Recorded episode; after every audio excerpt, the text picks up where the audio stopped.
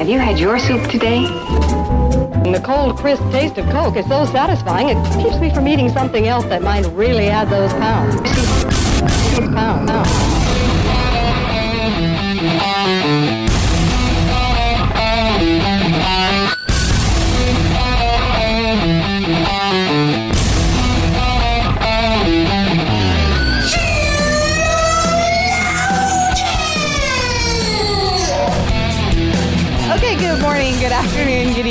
Wherever you are. Welcome to another episode of Sheologians. We're here today to put the she in celebratory. Celebratory. Celebra- celebratory. Because we're celebrating. Right. Because we have Rosaria Butterfield again. So that's what that's what I'm celebrating. I feel like now I'm just making fun of people with lisps. That's not what I meant Except to do. I don't think sh- celebratory. I don't think the sh- I don't think the S is celebratory. S- It's a C. but I don't think S H and C are I don't think that's a Interchangeable? lisp problem. Oh, well, I don't know, It's not a problem for me either. Sorry to anyone. Sorry. Hey, Joy. yes. Oh, uh, my name's Summer, and I'm here with my beautiful co-host Joy. And Joy, I want you to know that if I were going to be getting up to some hijinks, I would pick you to get up to hijinks with. Oh. That makes me very happy because I'm always up to that. You're always down for the hijinks. I feel like that's just what you do. What do I want to call them? Her jinx. Her jinx. I feel like we're entering It's like going too far. really strange territory. More strange than usual for us. Especially us. for yeah, we haven't done this in a while. We pre-recorded a bunch of stuff. yeah because the holidays. holidays. So And I just spent the entire holiday either throwing up or someone else in my family throwing up. So it was really great. Yeah. that stinks. I know. Stomach flu, food poisoning. It went through the whole house. Merry Christmas. Happy New Year. Loved it. It was great. Oh gosh. well, you're right. Yep. I am Joy, and I'm here with my beautiful co-host, Summer. And Summer, I'm so excited to record a podcast with you today and always. And every time yes, that we record We- a podcast. don't get to see each other as much Nope. nowadays. Nope. So I look forward to recording days. And then when you're here, I do ridiculous childlike things like not go to the bathroom or not want to get water. I'm too excited. right. We're just like I'm just gonna I stay here. I just we have to be in the same room, right? it. Yeah. yes. I Can't miss anything. No, I don't want to miss anything. um, so it's my birth month. It is. I'm gonna be really old this month. And do you have any remember how I was like, we are not gonna talk about New Year's resolutions because Uh-huh. that's like expected and stuff. Yeah. So let me tell you about my New Year's resolutions. Okay, so here's my New Year's resolutions. It was expected that we would talk about them, so we said we weren't going to, which means you didn't expect it, which means we like circumvented that Right. cliche. Right. Do you have any New Year's resolutions? I do. You, go do? first, yeah. Oh, cool. Okay. Well, I don't I don't want to call them New Year's resolutions because they're just things that I should do.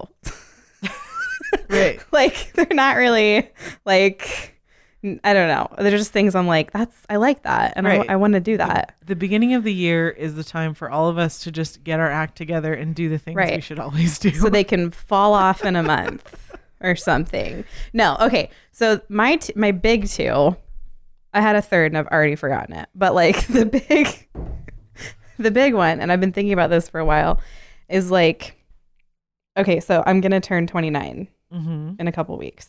That's your New Year's resolution. Make it to 29. Make it. That's like I'm my gonna- life goal. I am going to turn a different age this year. Try and stop me. you cannot stop me. no, so I've been thinking about how, like, what a weird age this is.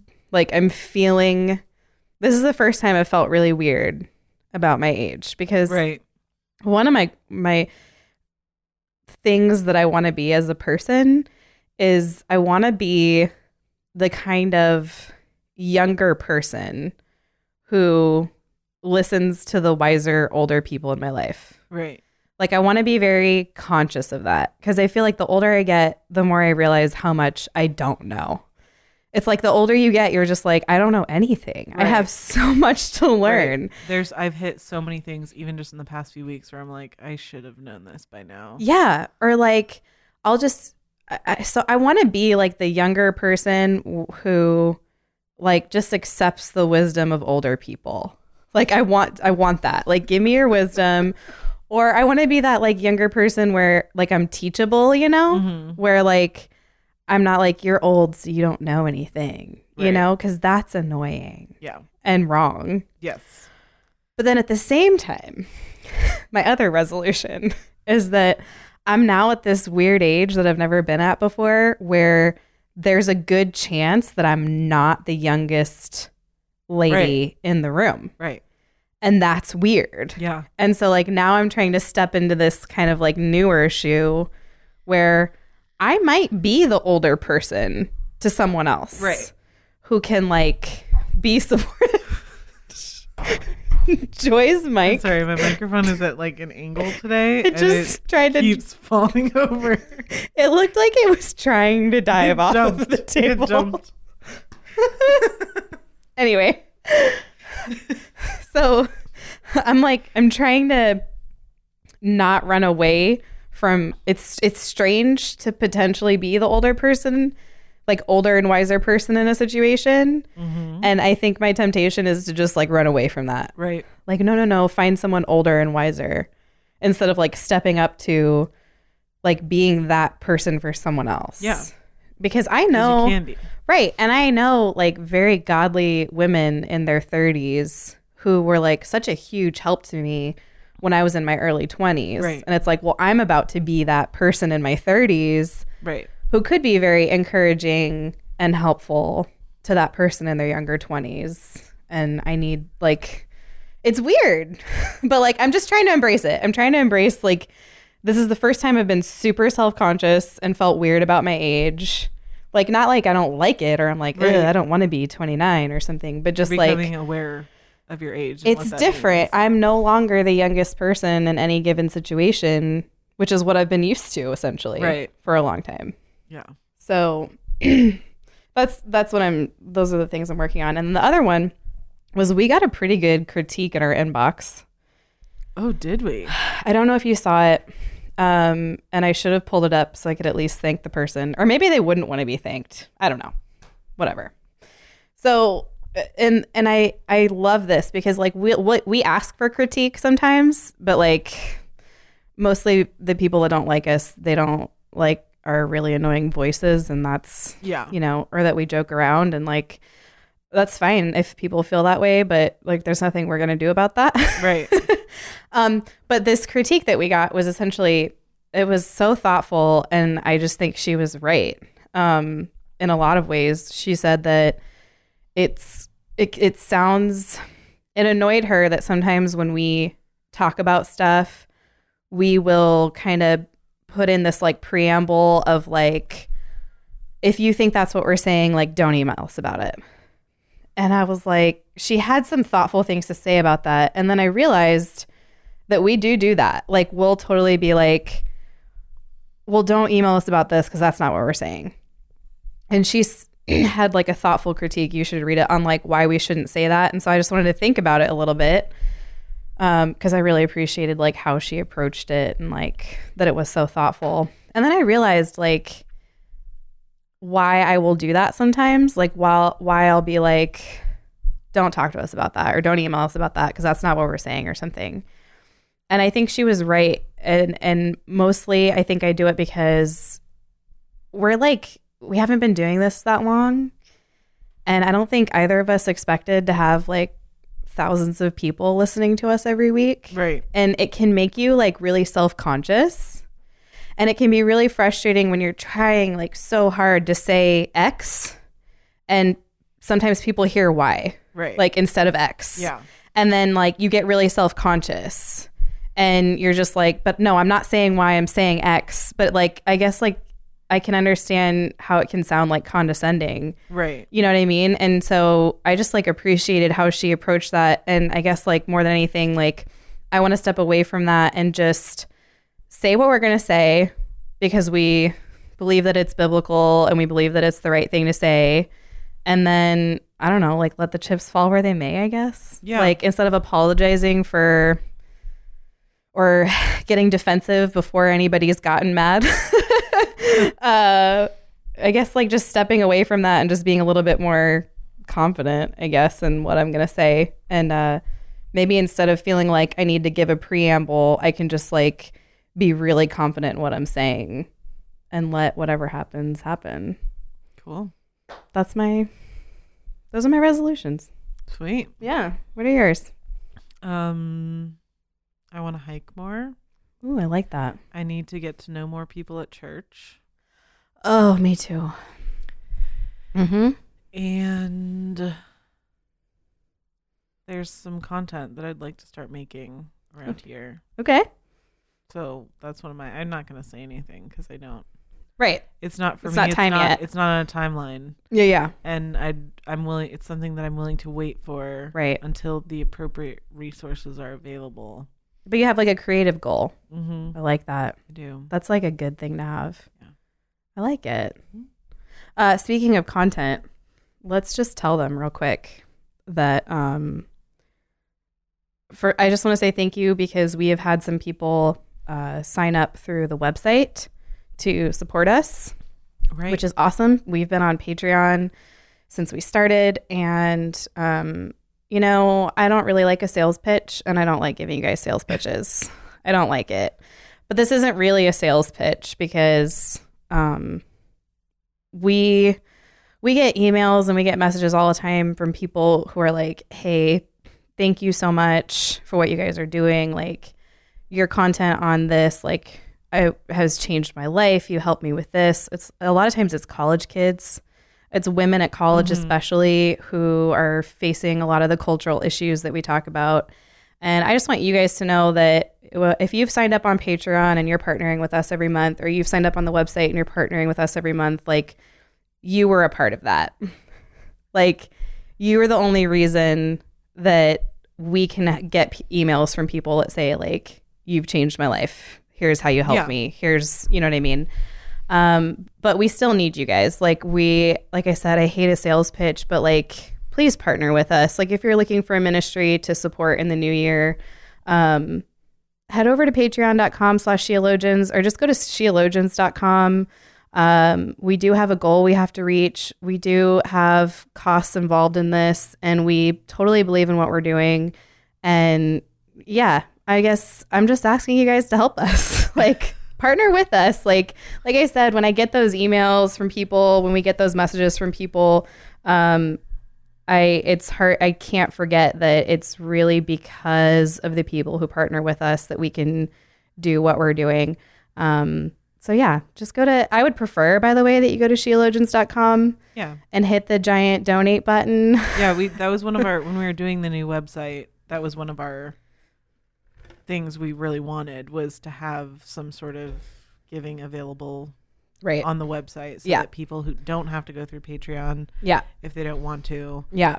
Um, but yeah, We love our Patreon supporters, don't get me wrong. yeah, Um, Yes, don't, don't, that it's, it's all essentially the same, but we just wanted to give people more options because y'all were asking for it. So anyway, yeah. Keep the mics on keep our mics on. because you know what, Summer and I will keep doing this. Um, we just won't be able to record it. yeah. That's right. Uh, okay, so really cool story. The reason why y'all are here today is that we were able to somehow convince the wonderful Rosaria Butterfield to join us again today. And uh, if you missed our first time that we had her on the show, check out the iTunes feed or go to sheologians.com. Uh, I know a lot of people, I think that might have been our most popular episode actually, was Yeah. the one, or the most downloaded anyway. that's a uh, She's so wonderful. the favorite. You guys are about to find out why if you didn't hear the last episode. I have people. I have people say Yeah. things like, "Oh, Sheologians. I loved that episode with yes. Rosaria. Like, yes. It's She's huge. so great. She's so encouraging. And so, one of the big things, um, if you've been following us for the last couple of months, um, I think one of the biggest things facing all of us today is the issue of identity, uh, whether we realize it or not. And when I was thinking through, I kind of wanted to kick off the year talking about identity. And so I was thinking through, well, who would be the best person to really talk to about Right. uh, identity, how it's facing our culture today, and that stuff. And obviously, Rosaria was the one. Yeah. like, she's just the one for this Yeah. discussion. Um, she released a book last year called Openness Unhindered that was amazing. Read it. Every page just blows you away. It's just like her writing just like drips with the gospel. Like it's so great.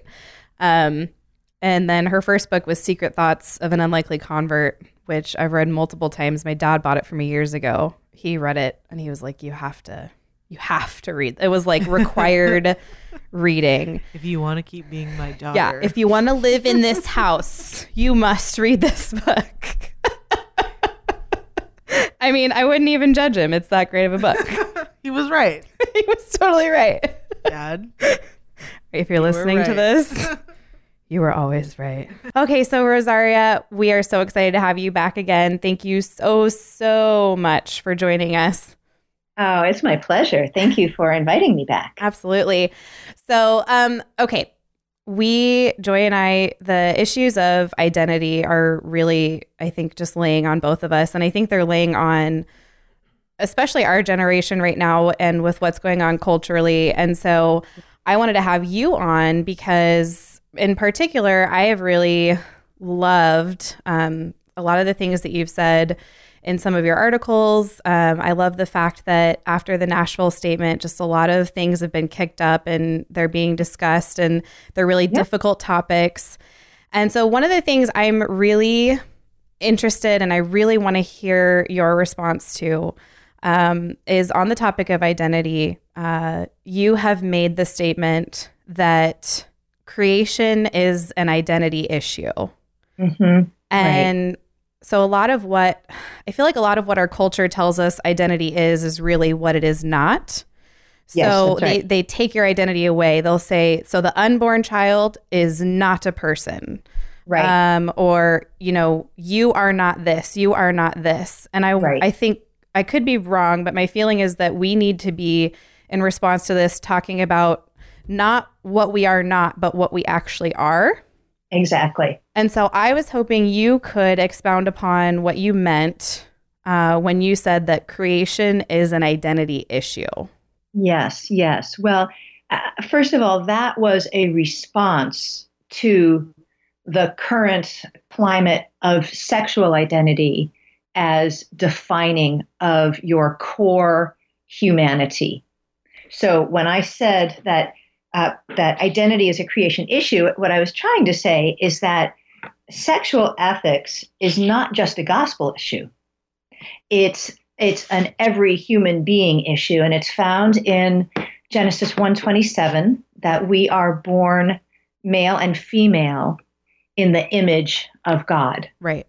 And it's a you know it's a it's a simple statement, but it it it tells us that the dignity of humanity is is it's sure and it is present in every single human being on earth Right. and in the womb yes.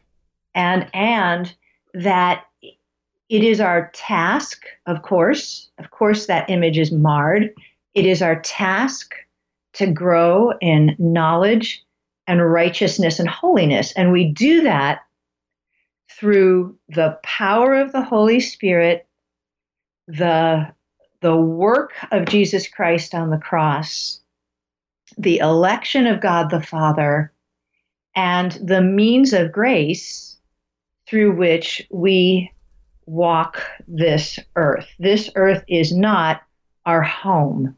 Right. And so, identity, like everything else, identity is connected. Identity is sort of like a seed pod, you know, it, Mhm. it, it has those tendrils, uh, you know, millions of little tendrils connecting to all kinds of other things, but its core is essentially owned by the God who made all of us. Right. A- And this becomes a real challenge, especially in a day when the category of sexual orientation as a ontological category of personhood is on a collision course with the gospel. Yes. And and you know that's um, that might sound I don't know, it might sound overly academic or it just might sound like I've had too much coffee today. Um, both of those accusations are probably true about me but um, but you know we just we're we're we're in an important an important season right now in in um in the christian faith and in the the the the um the the basics of the christian faith after the Obergefell decision that um, legalized same-sex marriage it, that was one of the things it did but that wasn't really in my opinion, that wasn't really the biggie. You know, the biggie Mhm. was that um, by by um, by putting sexual orientation in, into the Fourteenth Amendment, um, it, it codified the idea that race and sexual orientation are good analogies. They're not good analogies. They're bad analogies. Right. Um, but by codifying it in that way, it made it a legal precedent that there is such a thing as a gay or lesbian person. Right. And again, now I'm I'm speaking somewhat philosophically, but I think I think it's important to hang on hang on for a little bit for a little bit on this. Um, there is a difference between saying gay is who I am and saying gay is how I am Okay. within the parameters of of of the humanity set forth by scripture and God himself gay can never be who I am although it very well may be how I am. Um, and so understanding those uh, that this this conversation isn't just a philosophical conversation. It isn't just a theological conversation. It's the conversation that Christians must be equipped to um, to gently and winsomely and lovingly explain to a watching world. Yeah. because we live now in a world where sexual orientation is considered to be um, definitive, ontological, inherent, fixed, and true, but sexual difference is considered to be a matter of personal feelings. Right. And so you see this kind of complete flipping of of of reality. right. And Christians must be uh, able to handle this sensitive subject. And the reason is because people we love are literally falling through the crevices of these arguments, and it's hurting them. Um, and it's and it's hurting and it's hurting the gospel as well. It's hurting the cause of the gospel. Right. Right. So you said earlier that um, using these as identifiers makes is a bad analogy. Does that mean that you would have an objection to someone who says who who essentially puts a label in front of Christian? So I am a blank Christian. Right, right, right. Uh, you know, and it could be anything. Obviously, Right. sexuality is the big one. sure. Um, sure. I would say in general, sectarianism is a problem, right? And I think I think Paul speaks against sectarianism in general too. Um, so I think that we want to use those labels carefully, but not all words weigh the same in culture. So um, from a from, um, some words are are what's called they're called keywords to those of us who study cultural studies, and a keyword is a word that has at some point taken up a role in a revolution of ideas. And so there's a big difference between saying, I'm a reformed Christian, which um, tells you something about how I worship and identifies something about my, you know, my position on the sovereignty of God, and saying, I'm a gay Christian. And the reason is because um, the word gay has taken up its role in um, in sexual revolution in a way that is completely and totally antithetical to Christianity.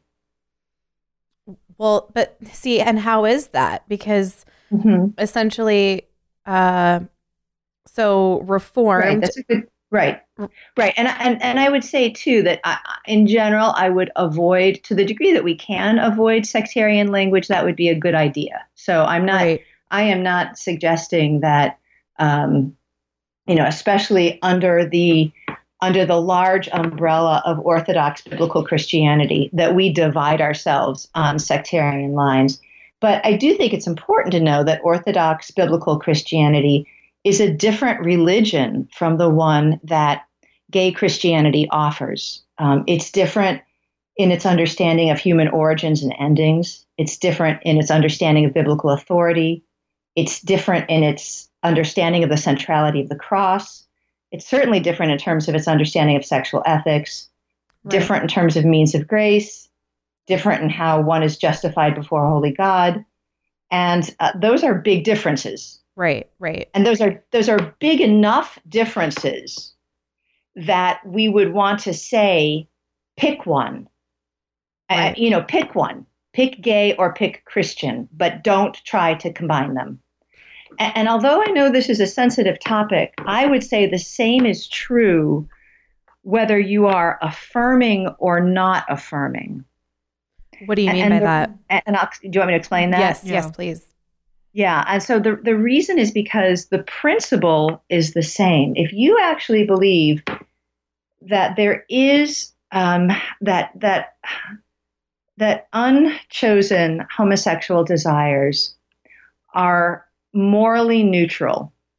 And if you genuinely believe that um, they are um, a kind of inherent, fixed, um, you know, just a normal vestige of, of everyday life, then what you what you can't also hold at the same time in your head is the idea that the fall made everything marred and broken, including our sexual desires.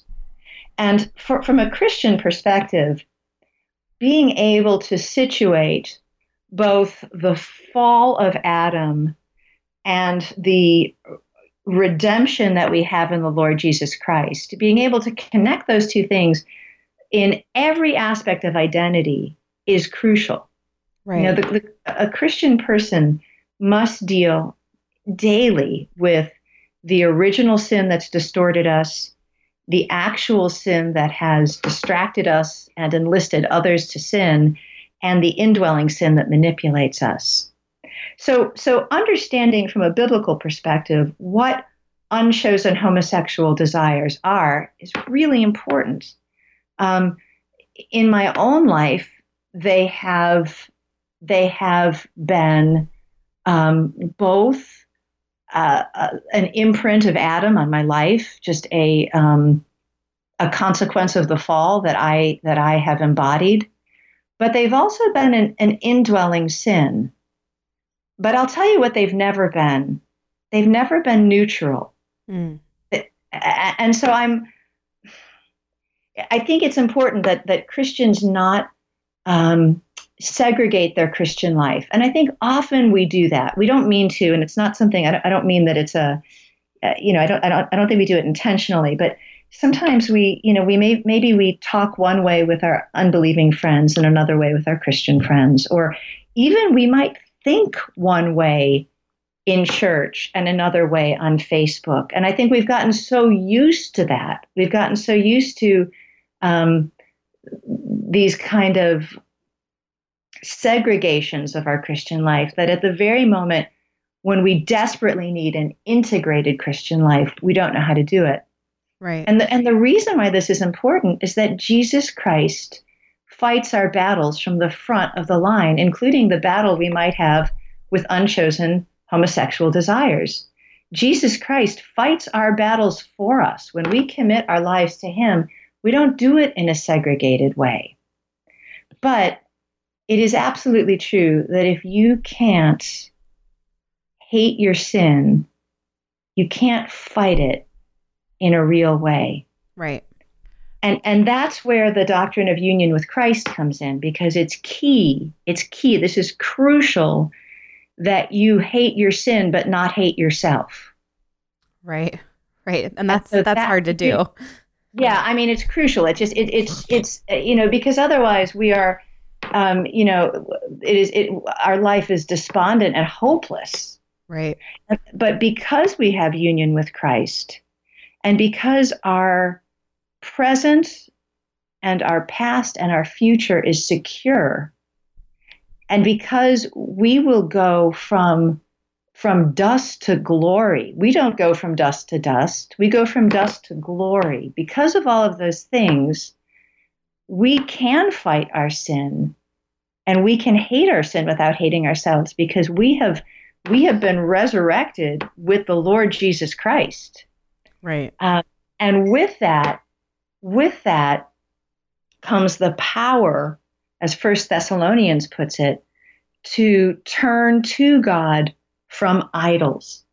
Sexual identity is an idol.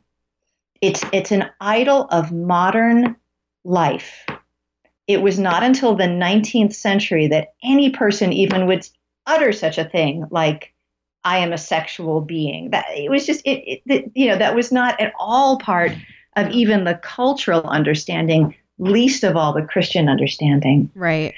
But we need to be very wary of, and I would say we need to reject those um, self appointed speakers um, who call themselves Christians but are more interested in preaching the world to the church rather than the church to the world. Right. Absolutely. Yeah. Right. Yeah. That's dangerous. That can be dangerous territory. And it, and it's and it's it's pervasive. Right. Do you, and do you think that um so I like what you said there about hating your sin but not hating yourself. So Yeah. do you also think that maybe the church is a little more focused on like we f- the congregation finds ourselves hating ourselves more and so the church ends up speaking to that. So that's, That's why we come up with like we come up with ways to not hate ourselves, which is that Right. I can't choose this. So I have to be okay Right. with it. Yeah. Right, a- absolutely. And I also think it's it's because many arms of the evangelical church have really totally and um, and in a very abusive way handled the subject and the reality of homosexuality, declaring it a choice and declaring it um, a proof of being a reprobate. Right? If you you know, and it, and I think that that is you know, first of all, just theologically speaking, you can't be a reprobate unless you're dead. you know, so Yeah. so those of us who are walking around with this are are not reprobates yet because we're not dead. Right. But but everybody struggles with something, Right. and everybody struggles with some indwelling sin. And and if you're not, then you're you're really clueless. And so there are faithful loving, Christ loving brothers and sisters who are literally dying in our churches because the world is is saying, you know, just be yourself. You know, just do this. You want this. This is good. And the church is often you know speaking about those who struggle as though we are we are ourselves proof of the problem when you know struggling against sin in the right way is proof that Christ is in you. Right. So I, I think that I mean I can understand the the challenges, and I, and I would also say that the conversation that I'm having with you all today, I'm having with fellow sisters in the Lord. Um, this is hard stuff, Yeah. and Yeah. you know we don't we don't start. This is not the first conversation that you have with your neighbor who identifies as a lesbian. That's that's absurd right. and that would be cruel and it would be it, it- it would be just unseemly but but you know what we want to do as Christians is work on building our relationships genuinely so with with our all of our unbelieving friends and neighbors so that our relationships are as strong as the words that we may need to speak someday Right. Uh, too often we're busy sharpening the sword of our of our words when that doesn't often really need to be sharpened as much as the intensity of our relationships does Right. Right. There are things that um we as Christians you think that you need to have like a statement to respond to certain things with. Right. It's prepared. I'm ready to go. Right. But there are there are Oh. There are struggles that that would apply to. And then there are struggles that are very deep, have been dealt with for a long period of time or sort of um, have more consequences and do more damage. And uh, this is one of those things that you can't just prepare a statement and then the person's going to walk away and it's like this fix it just fixes everything and it's fine. and it's absurd and, and it shows it shows a real lack of gospel literacy right um, gospel fluency and gospel literacy means being able to proclaim the gospel right where it hurts. You know, Jesus comes with comfort. Right. He says his yoke is easy, his burden is light. And and so you know we are to we are to be the bringers of comfort and the gospel brings comfort. Yes, it calls you to give up your life. But it it it it first gives you the comfort of Jesus Christ to do that and and along with the comfort of Jesus Christ, the family of God Right. that surrounds you. And so I think Christians need to be willing to to see this as a long conversation, to de- to develop long friendships um, in consistent and genuinely helpful ways, um, Right. and and to share enough of the gospel that is edifying. You know, I uh, my when I came to faith. I, I didn't, you know, I didn't come to faith in a minute. I came to faith over a two-year struggle, Right. and right the the Christians that surrounded me during that time, they knew who I was. They loved me. They they loved me before they rebuked me. I don't know what to say. You know, they. Yeah. I don't remember that they did rebuke me. I remember that the Holy Spirit did. I remember feeling literally cornered by grace right. um, and Ephesians 4:29 making sure that the speech that you have imparts grace to the hearer. Well, that means that you say what the hearer that which the he- hearer needs to draw closer to Christ. Right. Right. But I would say a great problem within the church. So, I mean, I tend to, my own words are much stronger within the church in some ways than without on some of these matters. But I would, I would say this that a, a, big, a big problem is that we don't understand the depths of sin and the depths of grace. Yeah. And because of that, we don't understand that it's not enough to repent from sinful actions. We also need to repent from sinful beliefs. right. Right. And that's where my, you know, that's where my complete and utter rejection of gay Christianity comes from. It's not that I don't understand how people who identify as gay Christians feel. Well, of course, I get that part. yeah. right But it is a sinful belief to assert that sexual identity is um, morally neutral, original, ontological, or essential. Right. And and and I would say, although differently, you know, in a different way. I mean, I would. I- It, it's important to understand that I'm speaking when I talk about sexual orientation identity. I'm not just talking. This is not like just a big clunky way of saying gay Christian or homosexuality. Um, in a very provocative essay up at First Things, Michael Hannon said something, and it was like he said something like this: um, If homosexuality binds us to sin, heterosexuality blinds us to sin. Very provocative, very important idea. He's not he's not dismissing or denying the male female binarism upon which sexual difference and sexual ethics and biblical sexuality rests. He is denying the um, sexual orientation identity system, which has, um, like all inventions and category mistakes, really, it has clear blind spots. And in this case, there's there are some real clear blind spots that you find among people who would identify very comfortably um, as heterosexual, and one might be uh, pornography and adultery. Right. Right. So, um, again, if this seems academic, what I would just want to warn people is that um, today, your average second grader uh, in a public school system can can give you the current catechism on gender identity. Right. Um, 20 years ago, that was considered academic knowledge found in books written by Judith Butler. Right. Right. Okay, so if this is if this is academic, then I would say hone up on it now. Don't be afraid of it because Right. um, if for nothing else, our children will need us to be able to stay current on this. Right.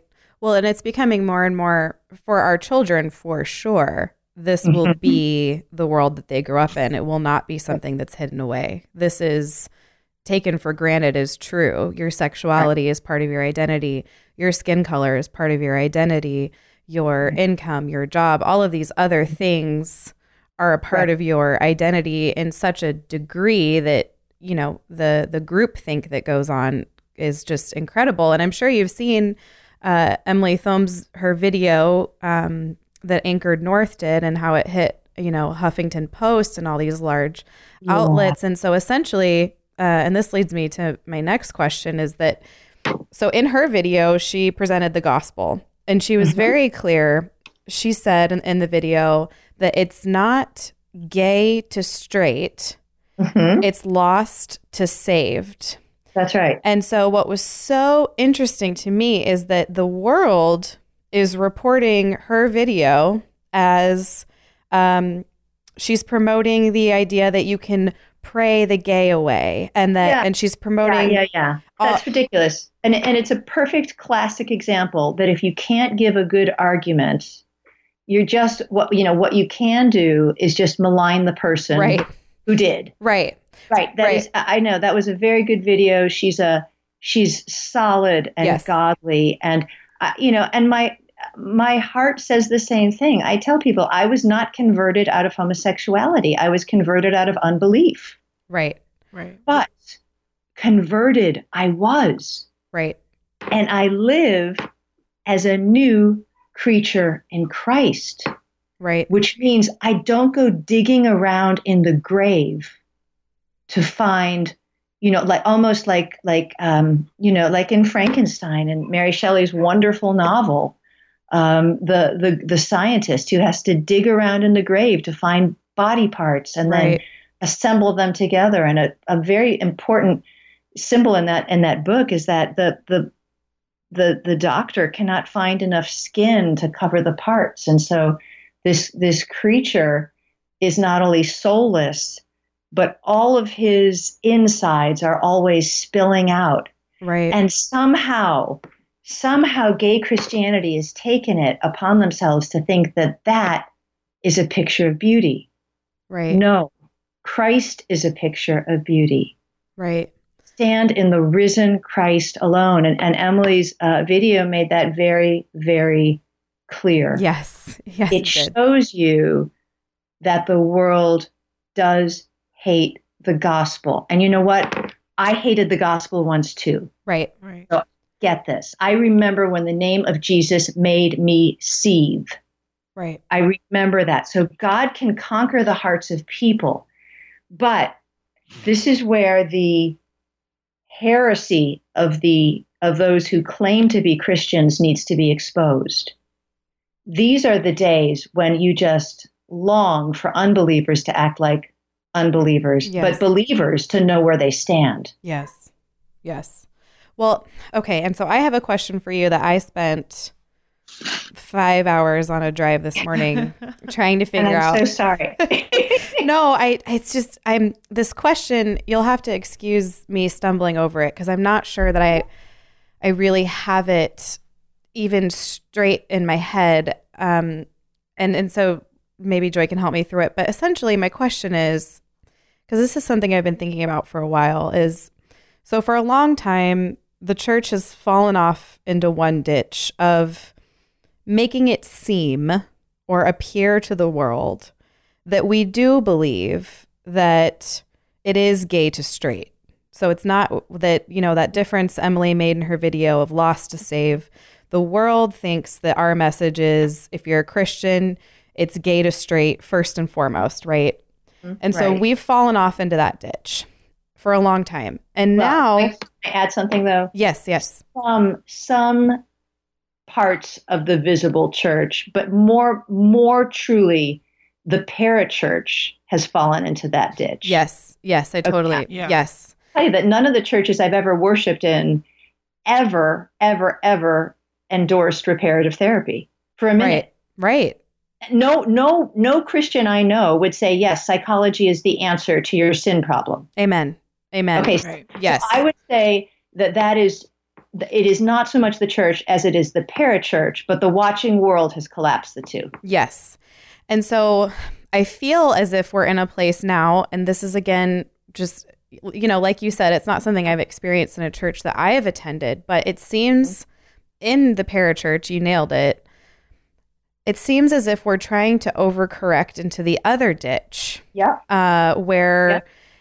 It now it's it's it's lost to saved and you you can still be gay or you can still Mm-hmm. identify as these things and be a christian and we're and so my question is when we we would say that we are defined by our creator and a life that pursues holiness is the most joyful and fulfilled life of all so if mm-hmm. we seek to live with right affections in light of who God is and mm-hmm. honor him, that mm-hmm. that is well, I mean, it's the goal of the Christian life, pursuing holiness and and all of those things. So my question is, how do we not fall into either ditch or fall into heresy, Right, but encourage those who struggle with same sex attraction?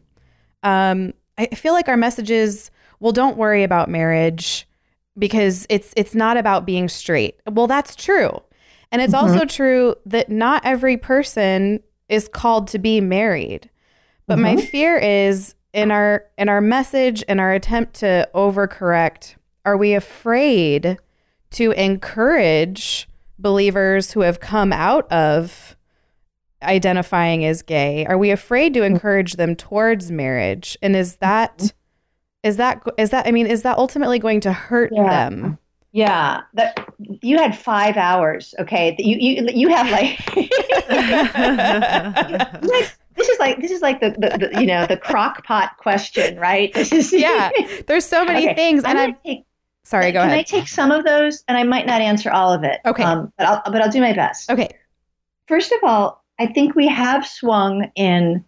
You know, you know, we are seeing the the parachurch swinging the pendulum, and the church not knowing what to do with it. But it isn't just the parachurch this time; it's also the law, and it and it puts Christians in a funny place, an important place. Christians have to ask themselves the question: just because it's legal, does that mean it's biblically ethical? Right. So that has been a big question for the church, especially around same sex marriage and religious liberty issues. Also, with the SOGI laws, um, sexual orientation, gender identity laws that are moving through the country, they, they tend to include a clause that is, it's, this is the, the clause is called this dignitary harm.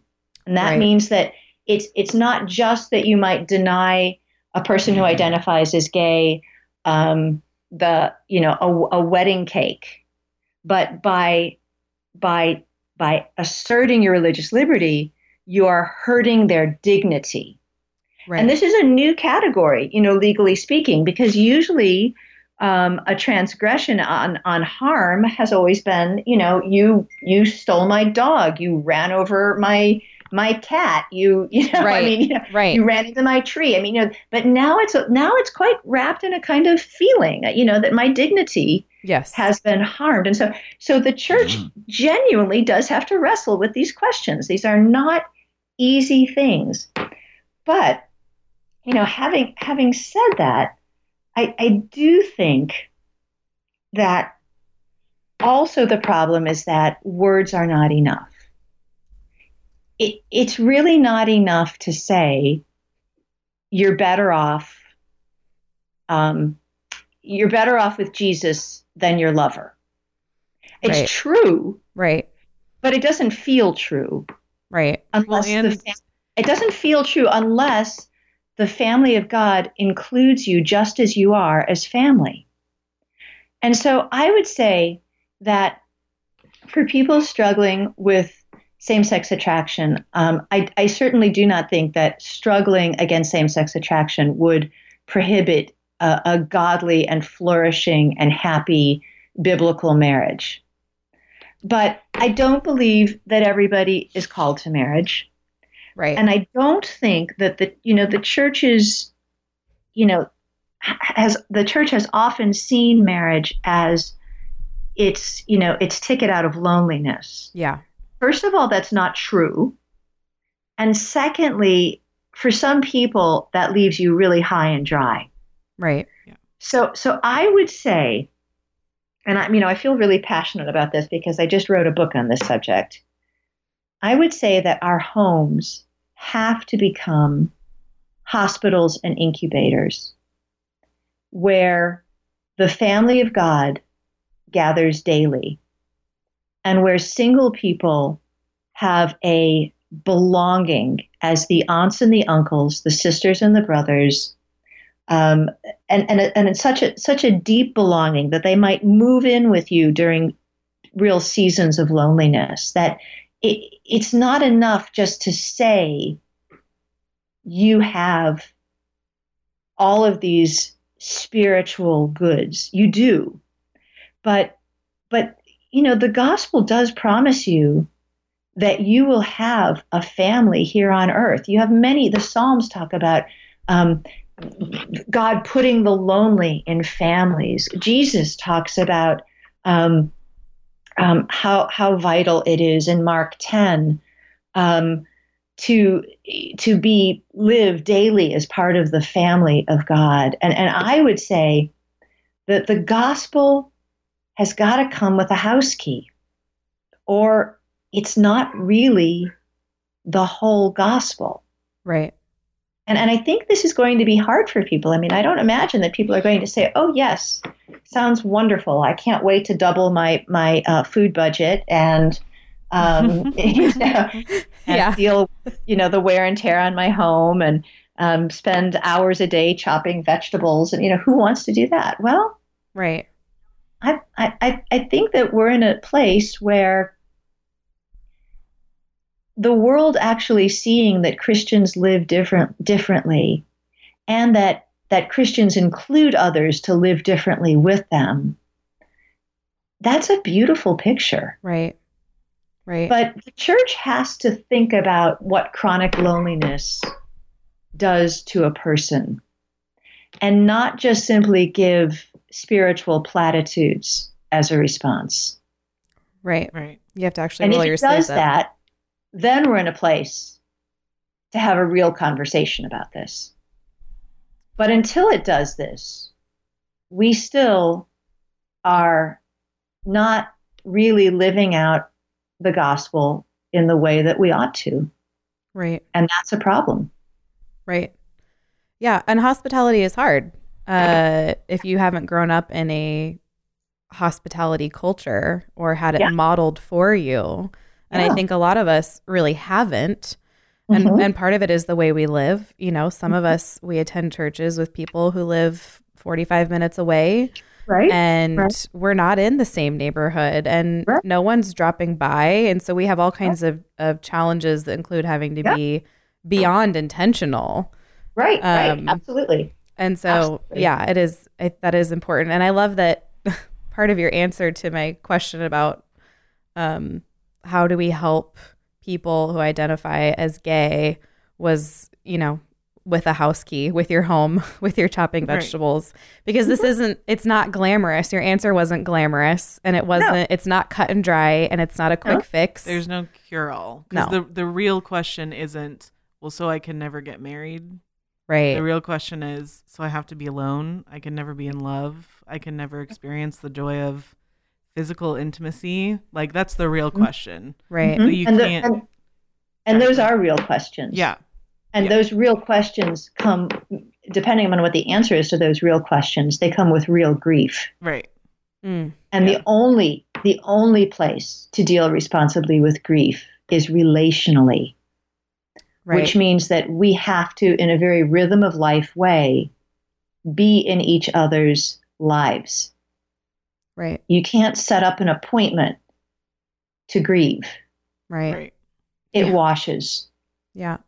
Yeah. But and that is true not just for the the loneliness that might that comes from um you know foreseeing a a future without a spouse, but it also comes from the loneliness of waking up to your sin and realizing that that abortion you had when you were 18 really meant something more than you ever thought it would or losing a child to an illness that you you know you just didn't anticipate right. or any of the other things that we may face right. together in the coming years Right.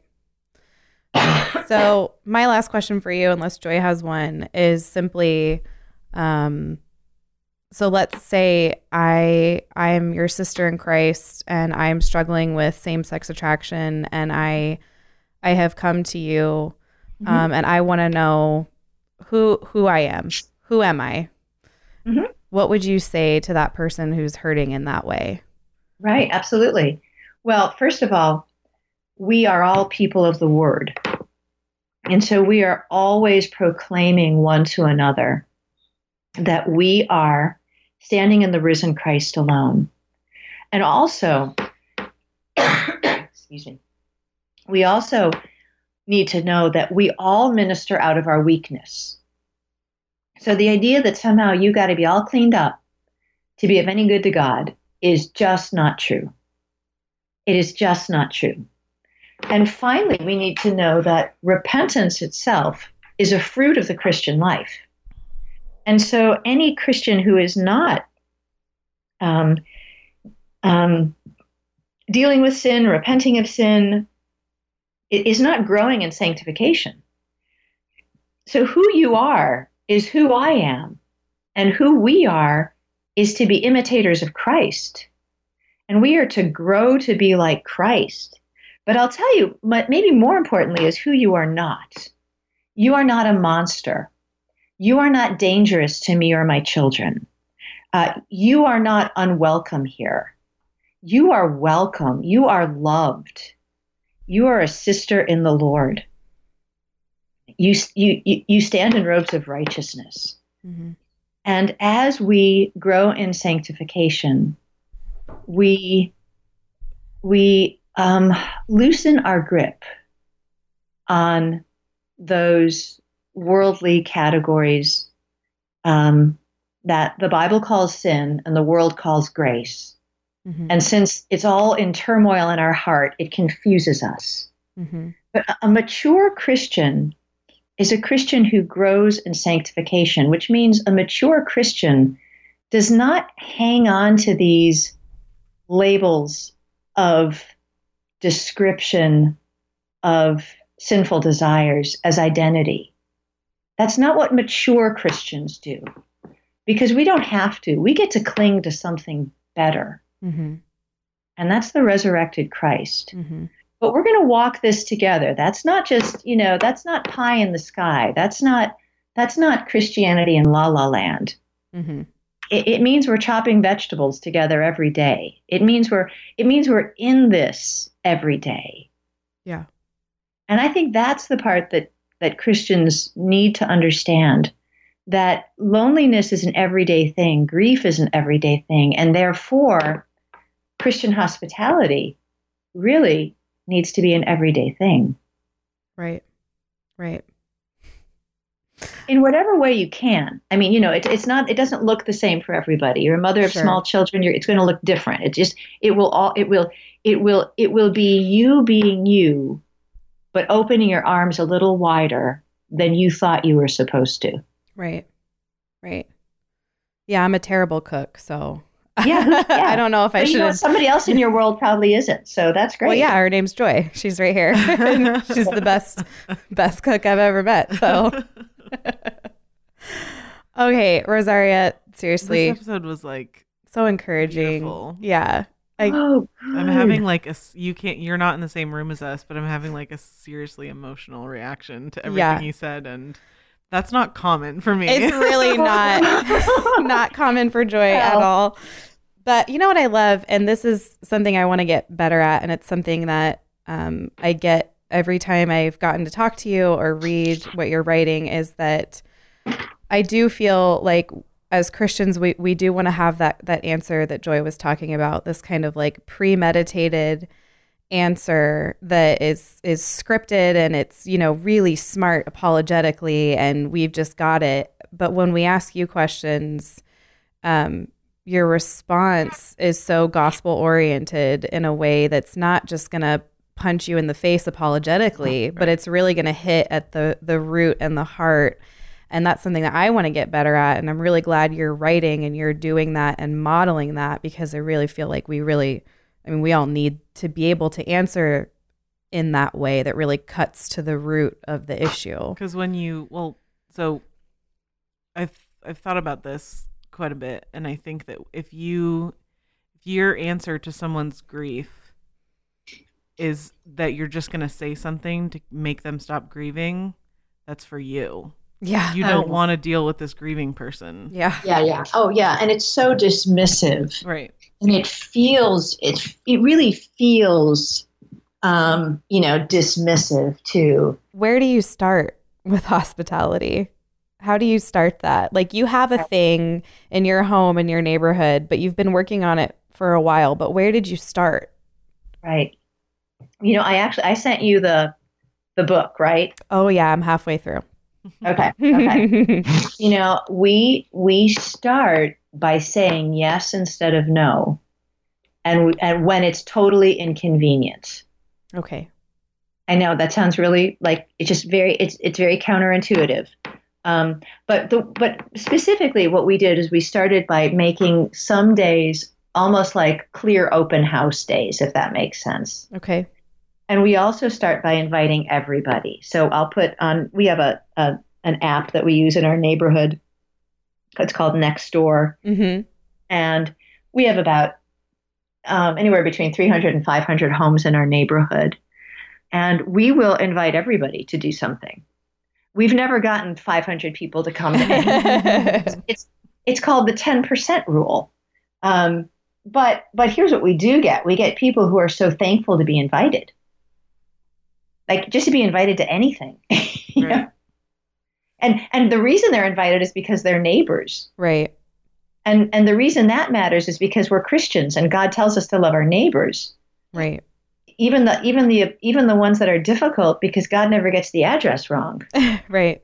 Right. So, you know, so I would just say start start somewhere. Now, now I have my, I have a friend who um um for her it works better to just really look out for the underdog. So we have a, a woman in our neighborhood who kind of obviously struggles with a mental illness and she has simply decided, my friend Kristen has decided that she is her person. She's her go-to person. And what that meant is when she was um, traveling in South America over Thanksgiving, she said, "Listen, I'm going to be away. You have to take care of, you know, Jill." you know, so we invite, you know, so we, oh, okay, you know, and you know, so I think, you know, to figure out what works best for you, um, but do something. You know, it does. It almost doesn't matter, but do something. But I would say, in terms of the church, if we would focus more on relationships and less on programs, hmm we'd have more time to do this. Right. See, you know, you know what hospitality takes is time that's not already scheduled. Right. Right. Absolutely. And I think that might really speak to the heart of the idolatry of of American Christians. I could just keep going. We could keep going. It's so true. Ah, okay, so just do something, Summer. Got it. That's what I'm gonna do. I'm gonna find it and I'm gonna make time and I'm gonna do it. you know, I'm happy to to like talk with you more about specifically what your situation is though. Right. Because, you know, there are seasons when we didn't do this, when we Right. ad- adopted a teenager who was putting holes in our walls. We weren't, you know, Right. Right. invite, you know, that's just how it is. Yeah. well, I have your number, so You do. exactly. And it's so funny you had mentioned Emily because she just texted me and said, "Hey, we need to talk about something. Can you call me?" Mm-hmm. yes, mm-hmm. yes, I I have been talking to her the last couple days, and and she goes, "Oh, I I have such mom brain already because she had mm-hmm. forgotten. I had told her I was talking to you today. So anyway, it's a small world, and yeah. I love you both. And seriously, thank you so much for Oh, all of this. I think it's just gonna. It was so encouraging to oh, me. good. Joy got emotional. I mean. oh, wow. You know, things things There- yeah. happen when you come on our show. Seriously. yeah joy, joy i'm like you i don't actually cry i'm more i'm more tempted to swear than cry Right. so when i do it's either hormonal or just really good Right. Right? Yeah. Right. Yep. So i totally understand All right, sister, we're going to let you go. I'm really looking forward to people getting to read your book. I'm enjoying it immensely because, um, you know, hospitality is not something I is that it's natural to me, and so Yeah. it's just very Yeah. convicting. And I I've wanted to figure out how to do this for a while, um, yeah especially as someone who doesn't have natural cooking skills.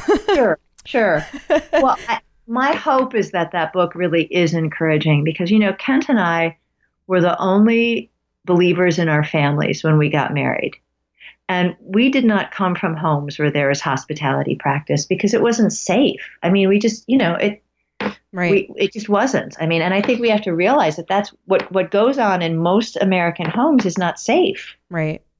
Right. so so it you know well, it is very encouraging. Um, Good. so that's it- what it's meant to be you you succeeded there. and you're supposed to laugh too Did yes, you laugh yes, I've laughed. Yes. Good. very good that's important too yes. all right sisters All right, i love you both Love you. i'm gonna Thank go give you. emily a call see how she's holding up yes. Yeah. Tell her we said hey. i will All right. Thank you. All right, bye. lord bless bye-bye Bye bye. Well, I know what my new New Year's resolution is. Oh, what's your new New Year's? new, new. What's your new new? Um, Just call it the new news. Um, those are now officially amendments to New Year's resolutions. They're Uh-huh. called new news. Um, Welcome to our where we correct ourselves. Here we are. um, I my New Year's resol- my new New Year's resolution. it's your new new. my new new. Go with it. Just embrace it. Um, is uh to be Rosaria. How can I be Rosaria Right. Butterfield? Just Remember when I was talking about her. older and wiser in the faith and Right. listening to them? Yeah. Yeah. I was right. Right. Mm-hmm. How humble of me. okay, anyway, you guys, I hope that that blessed you like it blessed us. Seriously. We have some emotions to recover from. Right. I learned a lot. Um, our book that's coming out this spring, it's really good. I know I'm only partway through it, but, But you're really willing good. to just make that declaration. I'm willing to tell you guys already. Yeah. You're gonna want to read this book. In the words of James White, you have to You read this book. You have book. To read this book. I mean, I don't think we can afford to send you all a copy, but no. have your dad buy you a copy. Yeah, tell your dad that you need this book that's coming out soon by Rosaria Butterfield. All right, guys, do not forget if you love us to go to sheologians.com. Um, and yeah, I guess uh, we'll see you guys next week. See My